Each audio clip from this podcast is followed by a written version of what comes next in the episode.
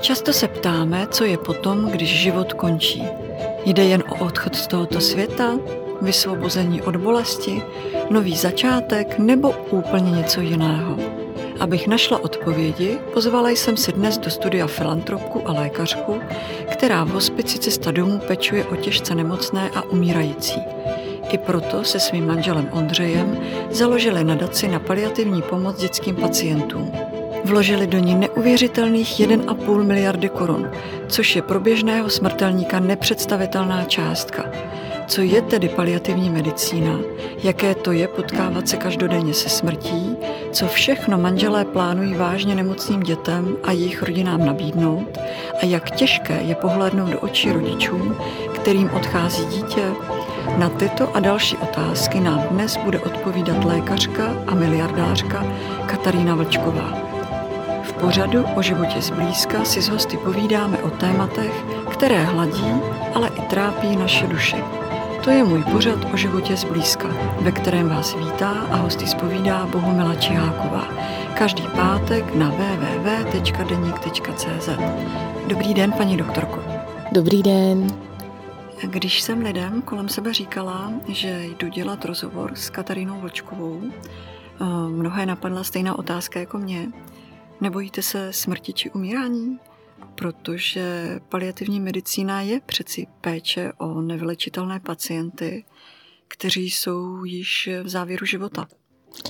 To je pravda, že se smrtí a umíráním se potkáváme každý den. A jestli se nebojíme, to je takový trošku jako složitější odpověď. Není to, ne, nejde odpovědět ano nebo ne. Ale v podstatě eh, tím, že se smrt a umírání stala součástí mého života, tak eh, jako není to tak, že bych se toho bála, není to ani tak, že by to bylo něco veselého a dobrého v životě.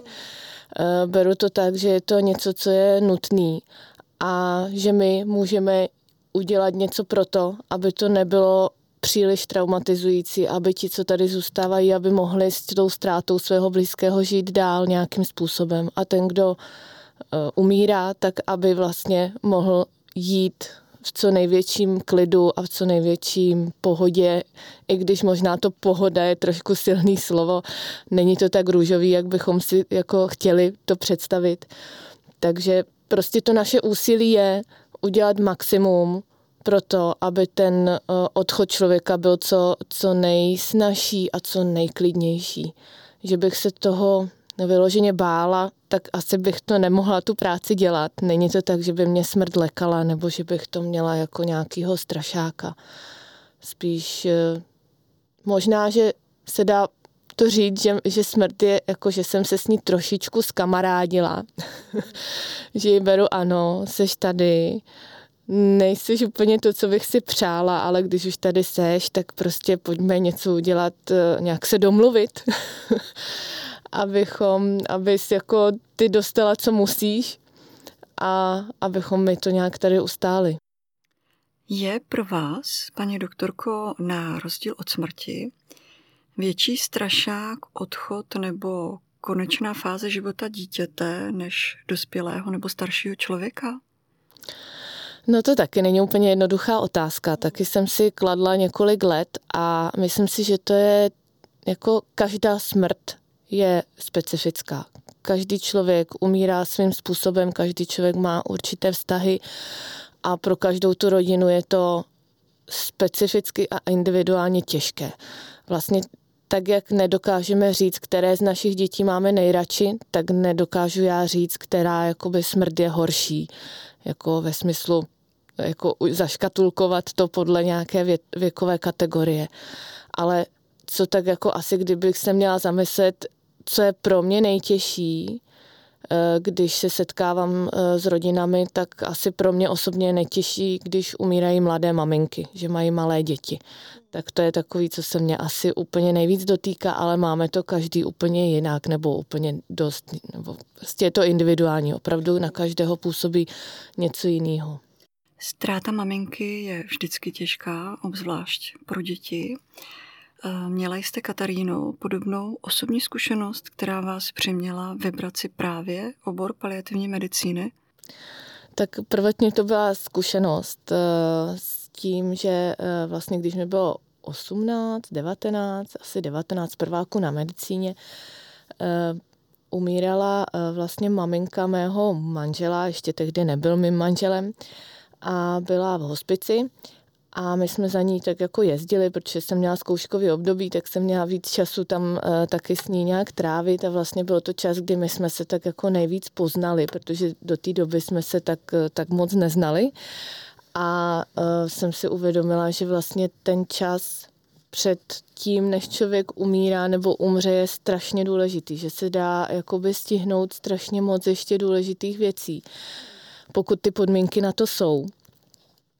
A že vlastně i pak to směřování s tím, eh, nebo vlastně samotná ta ztráta pro tu rodinu je dost jiná, když mají možnost právě spolu být a, a když mají možnost ty poslední dny společně strávit. Takže to bylo to, co mě tak jako fascinovalo, že vlastně ono tam není potřeba moc toho, té pomoci ale vlastně udělat, vytvořit ty podmínky, tu, to bezpečí, tu jistotu pro ně všechny, že je velmi zásadní. A že vlastně ta smrt samotná pak vlastně ve svém výsledku není až tak jakoby děsivá, že vlastně pak člověk může víc tak nějak jako vnímat, nebo aspoň já to tak vnímám, že vlastně když už ten člověk zemře, eh, že tam je hodně klid a nějaká úleva a vlastně mám takový jako pocit, nebo aspoň já sama pro sebe mám pocit jistoty, že, že se nebude dít nic jako strašného. Samozřejmě, že to nikdo neví ale je to, je to taková prostě jako asi pocit z té vlastní zkušenosti. A že vlastně velmi záleží na tom, co se stane před tím umrtím, proto abychom my se s ním mohli nějakým způsobem eh, smířit, ti, co tady zůstanou. Takže to je asi to, co mě tak jako hodně inspirovalo a říkala jsem si, že ano, tak jako je důležité umět zachraňovat životy, ale je důležité zachraňovat i ty poslední dny, i když už na to nemáme úplně léčbu, abychom je prodloužili, abychom je jakoby zmnožili ty dny, ale že každý ten den je strašně důležitý. A byl toto tedy zásadní okamžik pro první krok do mobilního hospice Cesta domů, kde jste kmenovou lékařkou. A to mě zajímá, co si mám vlastně pod pojmem kmenová lékařka představit? Jaká je náplň vaší práce, paní doktorko? Jo, to je takový zvláštní slovo, kmenová lékařka. E, tak určitě tahle zkušenost byla, jakoby tím, jako tou mojí motivací. Vlastně od té doby jsem vlastně byla v prváku na medicíně a už jsem věděla, že ano, že tohle je to, co bych e, chtěla dělat. Že se to tak jako propojilo.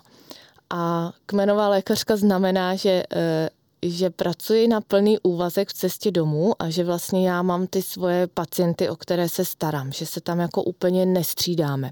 Protože jako v nemocnicích třeba někde to jde, ale někde ne, eh, že se ti lékaři můžou každý den střídat, že prostě vždycky má službu jeden lékař a pak jako vyjíždí za těmi eh, pacienty za všemi. Ale my to máme tak, že je takzvaný ten kmenový lékař, který má svoje pacienty a ke kterým prostě jezdí podle toho, jak je potřeba. Pak máme ještě externí lékaře a to jsou ti, kteří nám slouží třeba jenom víkendy nebo, nebo noc, abychom vlastně i my si mohli nějak odpočinout, takže ti nás tam vystřídají na tu pohotovost takzvaně a, a jezdí jenom v situaci, když se něco děje. Kromě intenzivní péče o pacienty máte již několik let vlastní projekt Ústav Zlatá rybka, mm-hmm. která plní přání. Ano.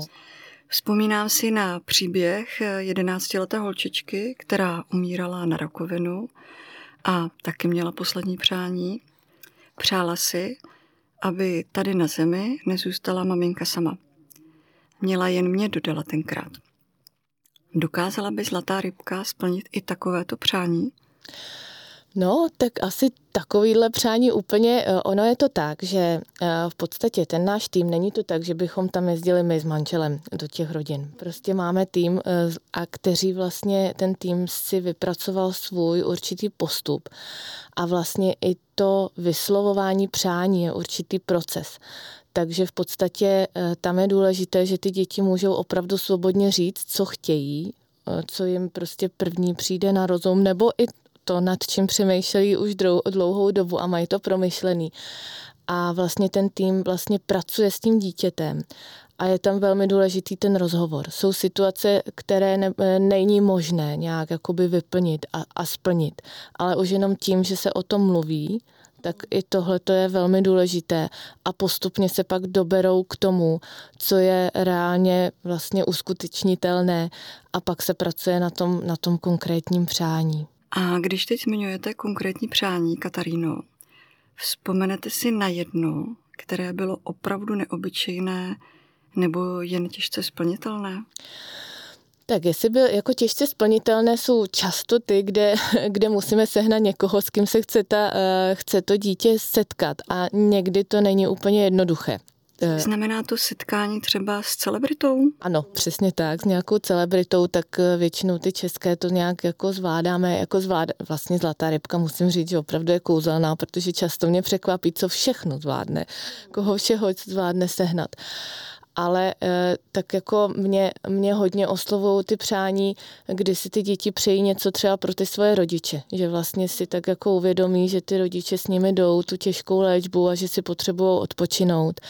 Takže i to se stává, když, když si, že si děti přejí, aby mohli rodiče někam odjet na nějaký wellness, to bývá docela často.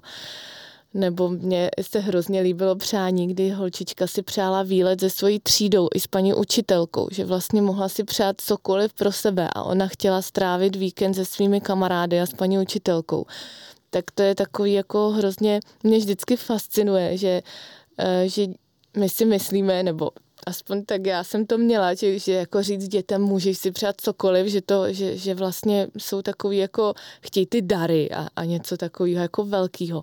A často v těch dětech jsou ty, ty drobnosti a důležitosti, kterými ani třeba nás to nenapadne dospělí, že bychom si tohle mohli přát. Děti by nám svým myšlením mohly být mnohdy inspirací. Jo, jo. Když se ještě vrátím ke zlaté rybce, podle jakých kritérií vybíráte komu přání splníte? No, je to tak, že eh, vlastně ty děti nebo rodiny do té přihlášky musí napsat eh, diagnózu. Eh, o velkém počtu nebo velkém množství diagnóz víme, že je to diagnóza, která vede k ohrožení života toho dítěte. U některých diagnóz je to prostě jasný, že máme nějaký jako seznam. A pak jsou některé eh, nemoci, o kterých toho moc nevíme, protože jsou nějakým způsobem vzácné nebo je to vlastně nějaký komplikovaný průběh něčeho, co běžně je i léčitelné. A to pak eh, vlastně komunikujeme s tím ošetřujícím lékařem. V podstatě ten ošetřující lékař eh, vždycky potvrzuje, že, že ta nemoc je život ohrožující nebo že vlastně může vést v příštích letech nebo v tom dětském věku k úmrtí. Není to tak, že by to opravdu mohlo být úplně jakákoliv nemoc, ale opravdu taková, která buď eh, ohrožuje v tuhle tu chvíli na životě, že je to nějaký opravdu závažný průběh, nebo víme, že na ní neexistuje lék a že časem vlastně se bude ta nemoc zhoršovat a povede k tomu umrtí, protože neumíme ji léčit. A nebo to může být nemoc, na kterou máme léčbu, jako jsou třeba onkologické onemocnění. Tam se víc než 80% dětí vyléčí, ale vlastně my nevíme, jestli ta léčba klapne nebo ne a pokud by neklapla, tak víme, že, eh, že, to je, eh, že to dítě je ve velkém ohrožení života a že by mohlo zemřít. Takže vlastně i, i tyhle ty, prostě ty onkologické nemoci, tam jako ta šance je, mnoho dětí se opravdu vyléčí, ale vlastně musí, pro, musí zvládnout velmi náročnou léčbu a to riziko je veliký je tam vlastně ta velká nejistota. Takže tyhle ty nemoci tam, tyhle diagnózy určitě patří. Ale není to každá rýmička nebo angínka a, a jako není to opravdu každá nemoc. Kataríno, a kdy se tedy zrodila myšlenka nadace Vlčkových koupit schátralou usedlost na Cibulce a proměnit ji v moderní hospic a navazující paliativní středisko? No za to může covid, takzvaně. Eh, je to tak... může, mám pocit za všechno.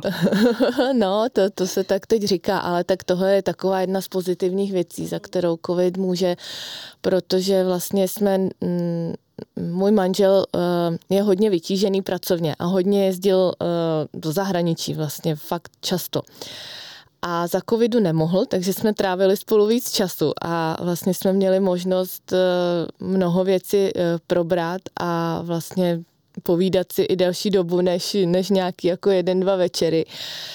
a taky jsme museli chodit eh, někam ven, a protože jsme nemohli odjet do zahraničí, což jezdíme velmi rádi, vždycky na dovolenou, my trávíme vlastně doma velmi málo času tak vlastně za covidu jsme byli uvíznutí i v Praze, protože se nedalo ani odjet z Prahy, nebo aspoň my jsme to tak jako brali poctivě, takže jsme byli v Praze. A chodili jsme na procházky a vlastně eh, jsme, jednak vlastně jsme přemýšleli v tu dobu eh, o tom, jakým způsobem bychom mohli ještě vlastně víc eh, se zapojit do, do nějaké pomoci, jakým způsobem bychom mohli proměnit ty peníze, které prostě nějak jako nám byly dány a prostě byly v určitým množství, tak jsme o tom eh, tak jako intenzivně přemýšleli a pak jsme prostě potkali cibulku a tak se to jako propojilo. Ono jako otázka je, co bylo první, to asi nedokážeme úplně teď říct. Prostě se staly jako několik různých věcí, které vedly k tomu, že jsme si řekli, aha, tak ten dětský hospic, to by asi fakt bylo dobrý. Pak jsme se ptali těch mých kolegů, kteří eh, vlastně se věnují dětské paliativní péči, tak ty nám to potvrdili, že to je dobrý nápad.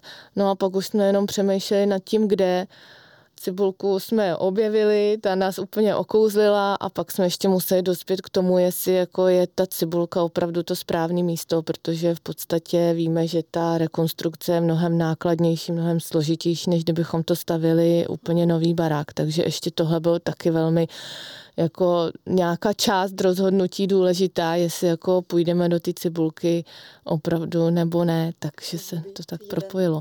Byl i jeden z důvodů to, že v České republice žádný podobný hospic není? No určitě, ano. Vlastně my jsme hledali, co tady není, jako něco, jako děla, udělat něco nového, že když už vlastně ty, ty prostředky, ty peníze jsou, tak eh, vlastně pojďme eh, jako udělat něco, co tady chybí, opravdu chybí. A my víme, nebo věděli jsme už tehdy, že se v Brně sta, e, připravuje projekt Dům pro Juli, což má být taky, nebo bude dětský lůžkový hospic a bude to první dětský lůžkový hospic, protože se povedlo i, že se sehnali peníze, že vlastně město Brno si to vzalo jako za své a že ho opravdu postaví a už začínají stavět letos. Tak za to jsme moc rádi ale v podstatě ano, to, že tahle služba a vlastně něco takového tady ty děti zatím nemají k dispozici, tak to bylo rozhodující v tom, kde vlastně, kam se, kam se budeme ubírat. Komu bude hospic sloužit? A proč zrovna na tomto místě v blízkosti Cibulky se nachází fakultní nemocnice Motol. Mm-hmm. Sehrál i tento fakt svoji roli?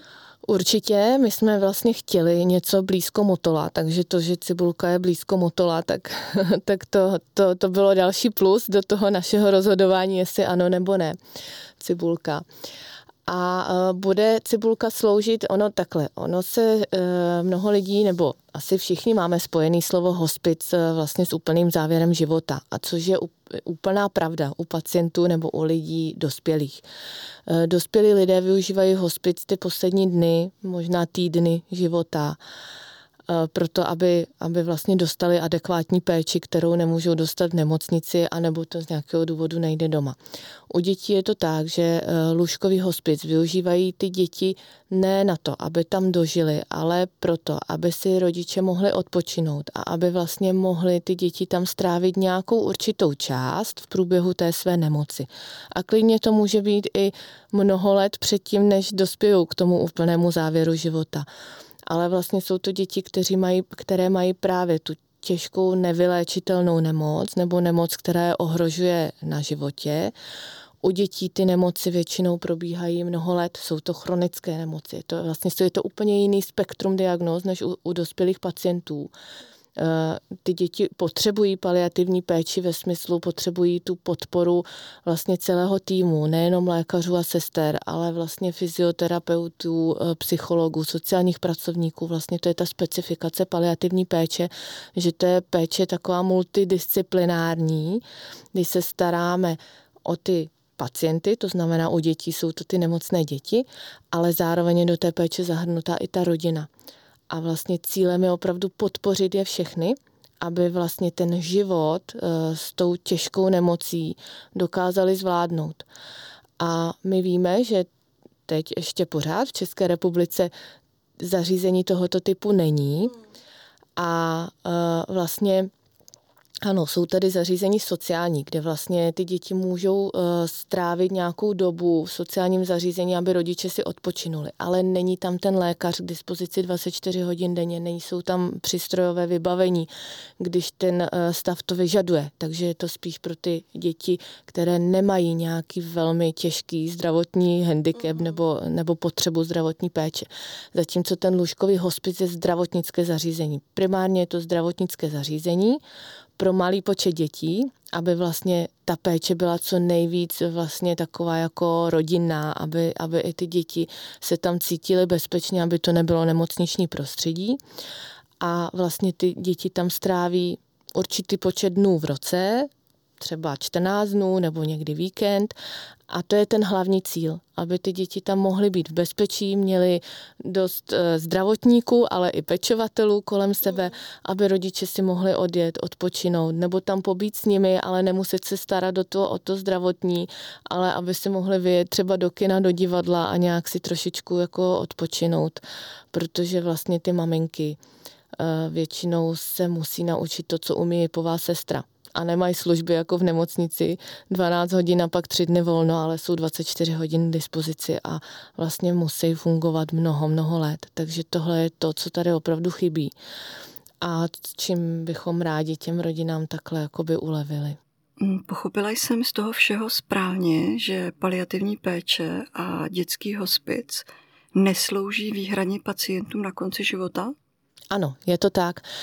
Ty děti tam můžou strávit závěr života, ale cílem je, aby ho strávili doma.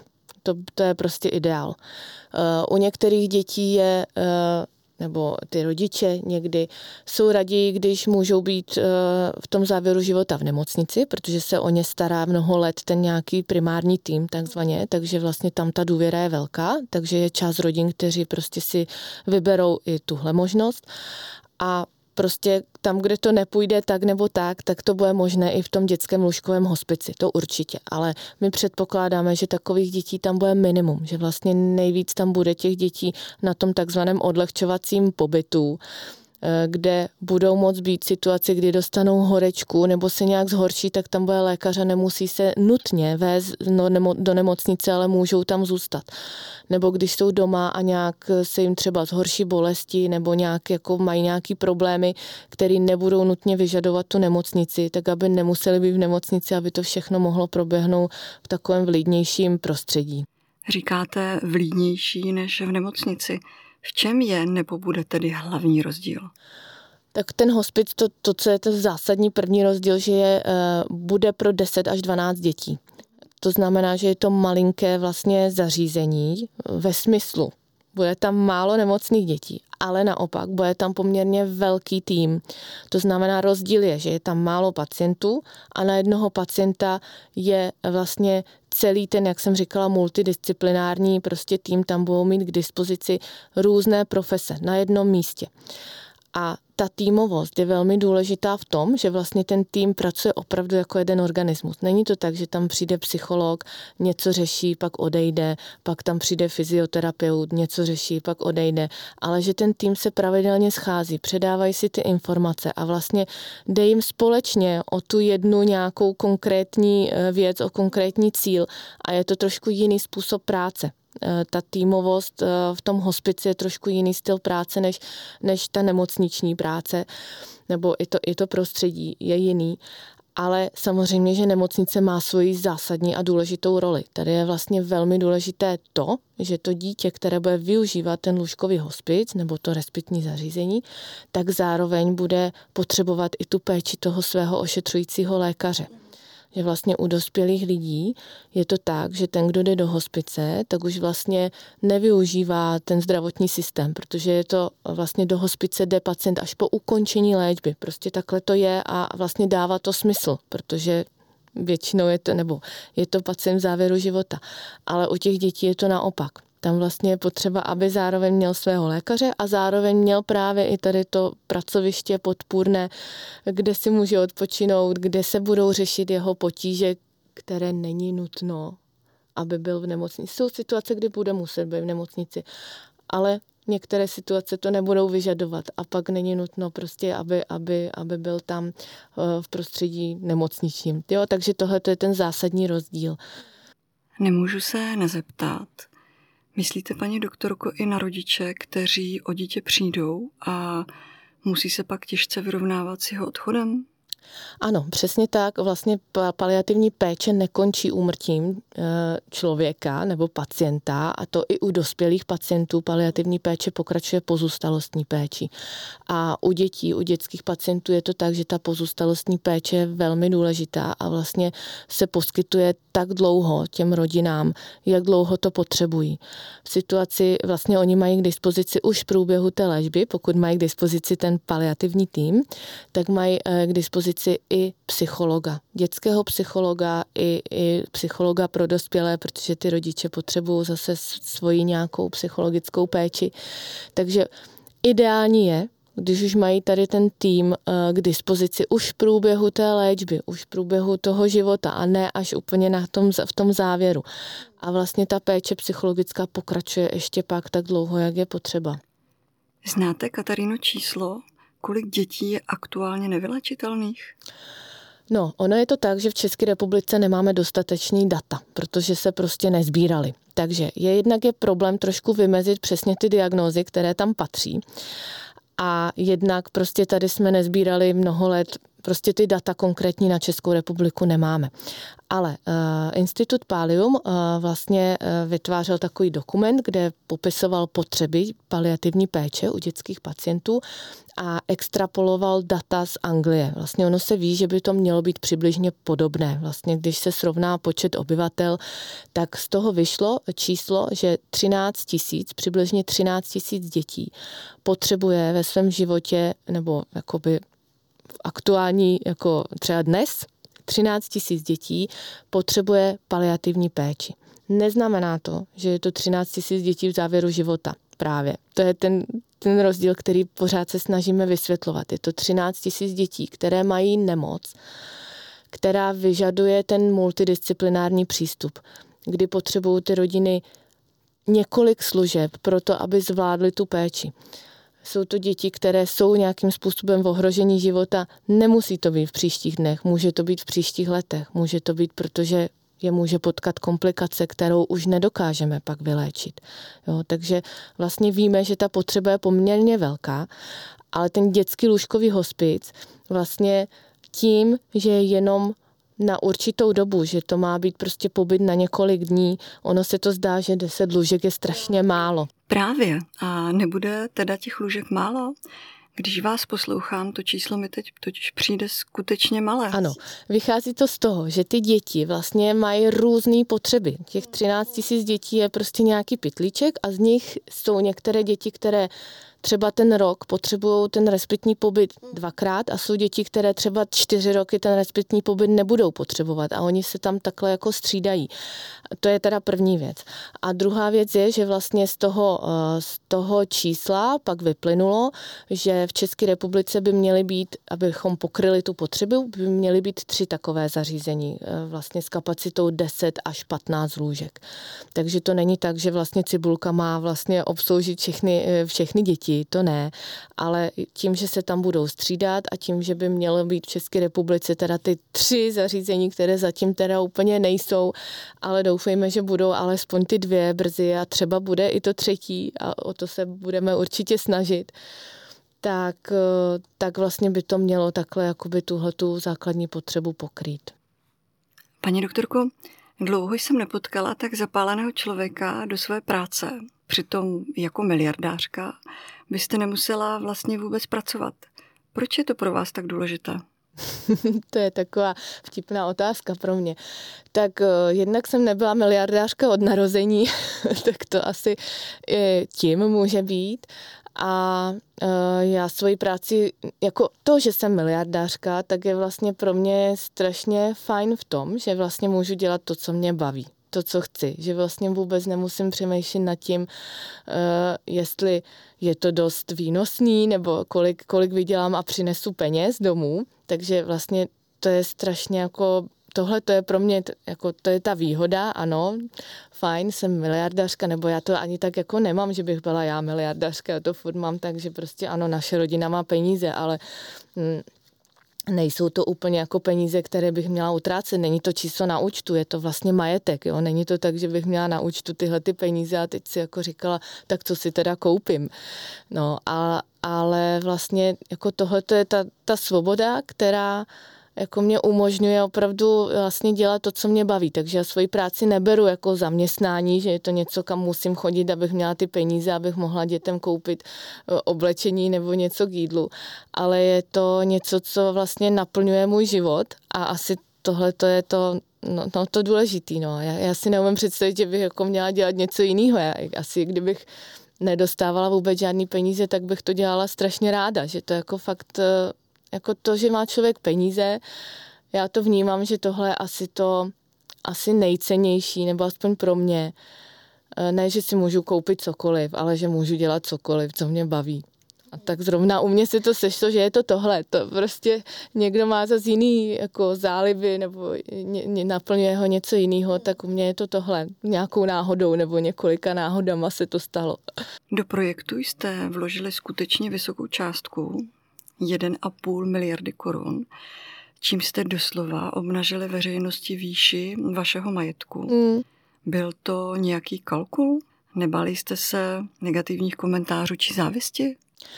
No tohle bylo asi pro mě úplně nejtěžší, protože uh, tak je to něco hodně, jako pro mě je to něco hodně intimního, kolik máme vlastně majetku. Já jsem to, já jsem to ani taky úplně jako přesně nevěděla. Uh, ale já jsem to brala, že je to strašně důležitý právě proto, že v podstatě pro nás bylo důležité, aby všechno bylo hodně srozumitelné pro ostatní. Vlastně to je asi to, co já se i učím v té paliativní péči, že eh, vlastně všechno jde. I to nejtěžší, co na životě potká, se dá nějak překonat, pokud tomu nějakým způsobem rozumíme, nebo jako té situaci nějak rozumíme, víme, co se děje a můžeme se na nějak na ní připravit a můžeme s ní nějak jako pracovat tak my když jsme nad tím přemýšleli, ano, že dobře, Lučkový hospic, teď jako budeme potřebovat koupit teda nějakou nemovitost, pak už jsme tak jako si pohlíželi na tu cibulku.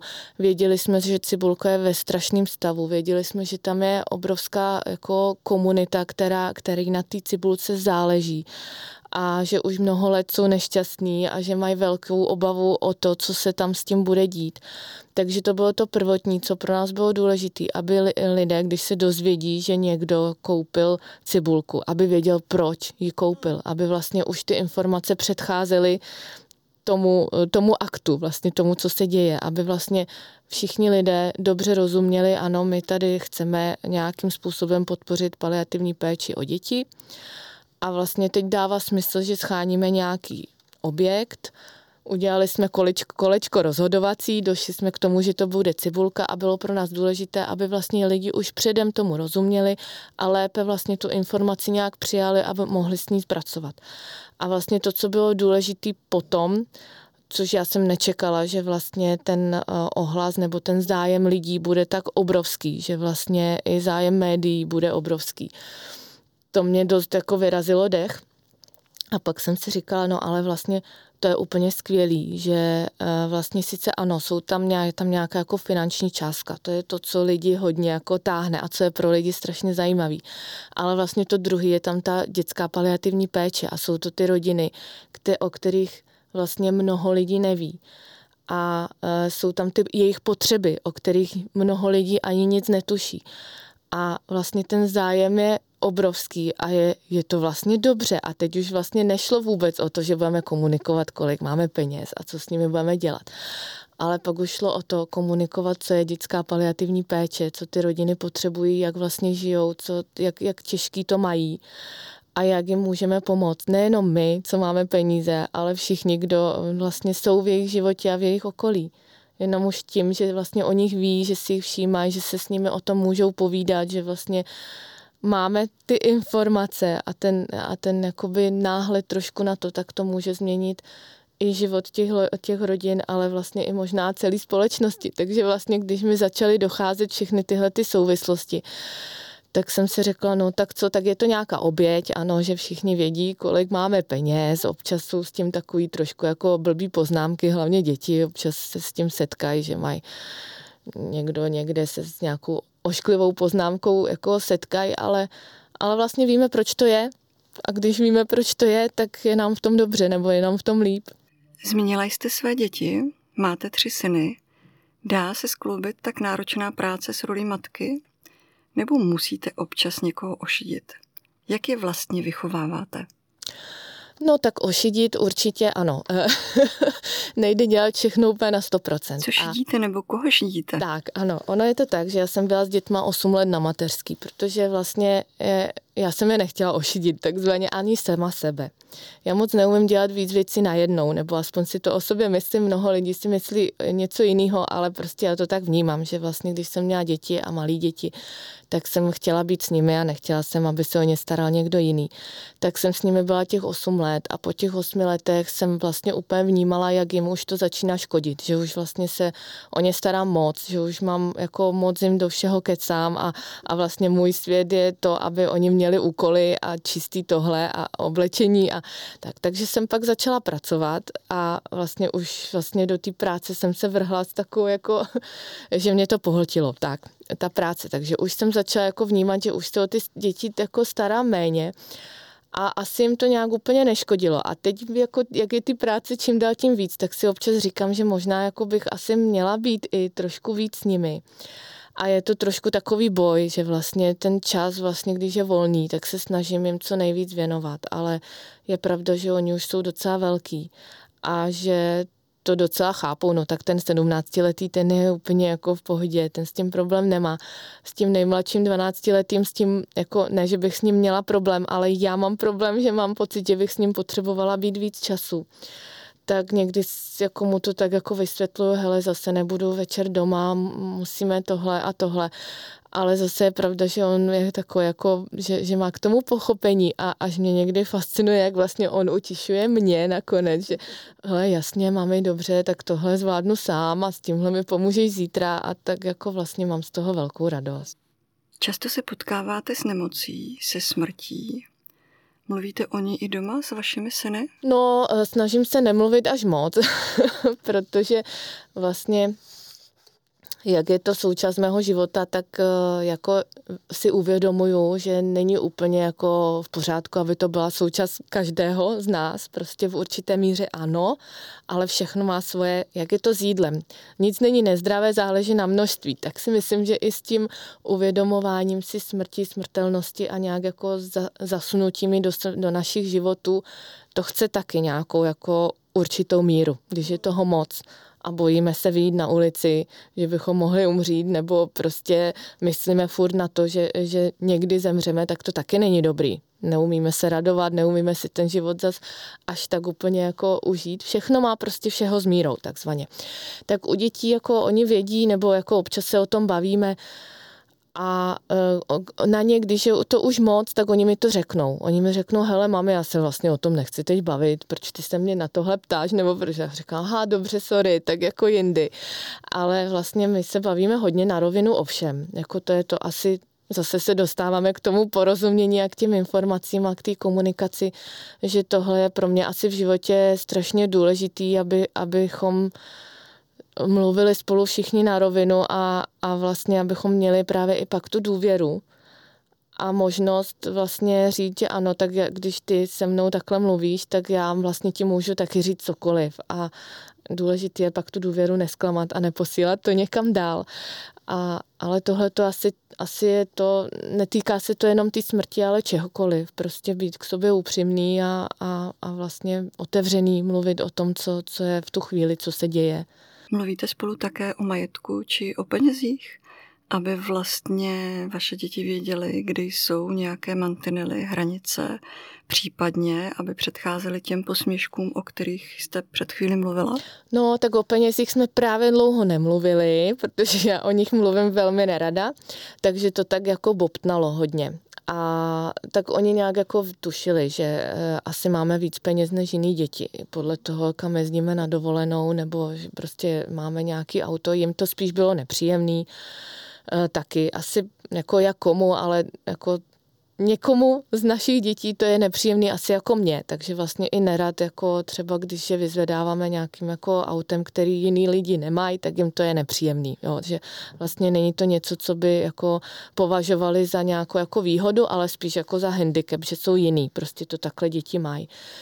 Takže prostě pak přišla chvíle, kdy bylo jasný, že jako už musíme jako jim to nějak jako říct, tak samozřejmě před oznámením nadace to už bylo nutné, ale už nějaký takový jako informace od svých spolužáků získávali, že, že mají bohatýho tatínka a tak se nás na to ptali, jako jak to je možný, nebo jak, jestli je to pravda. Takže už jsme tak začali jako s nimi o tom mluvit, že ano, ale neznamená to, že, že prostě můžeme všechny ty peníze utratit. A tak se jako jsme se snažili s nimi o tom mluvit tak nějak normálně. Fakt, že už byli docela jako velký. A já nevím, jako já si myslím, že furt se mě osobně, já se necítím jako, že by se mi to povedlo je nějak jako vést k tomu, že Eh, že mají být hodně skromný. Zase možná, že by to byla taky eh, pokrytectví, kdybych je vedla a že v moc velké skromnosti. Ale je to takový můj boj, jako je pravda, že tohle je něco, co, co se jako hodně snažím a nevím, jestli se mi to úplně daří, jako aby věděli, že ne všechno si můžou dovolit jenom protože na to mají, ale že prostě jsou věci, které jako opravdu musí přemýšlet nad tím, jestli to dává smysl anebo nedává, jako za to dát ty peníze. Kataríno, blížíme se k závěru. Pečujete o ostatní, pomáháte, plníte sny. Plní někdo sny i vám? No rozhodně. Jo, jo, mě plní sen každý den někdo. no tak jsou to samozřejmě moje děti a, a, a rodina manžel, tak ten, ten se snaží, jako ten, no, ten mi plní sny pořád, i když si to třeba někdy třeba neuvědomuju. Není to jenom v tom, že přinese kitku, ale prostě to, to vědomí, že, že mě tak jako vnímá a hodně podporuje a vlastně často tiše, aniž bych to já věděla, tak to je taky takový jako důležitý. A pak mi plní přání všichni lidé, kteři, které potkávám každý den v práci. Moji kolegové, úžasný. E, to je prostě moje druhá rodina. A pak i ty pacienti a rodiny, ke kterým chodím že to fakt jako někdy člověk si říká, ty jak jako takovýhle lidi existují a bydlej tady jako kousek za rohem a, a jsou úplně úžasný a vůbec jako jsem je nemusela potkat a já je potkám a prostě sice na krátkou chvíli. A, tak to jsou takový jako no, splněný sny. Ono to vypadá, že je to malinký, ale, ale vlastně pak ve finále je to, je to velký, no. Tolik filantropka a lékařka Katarína Vlčková.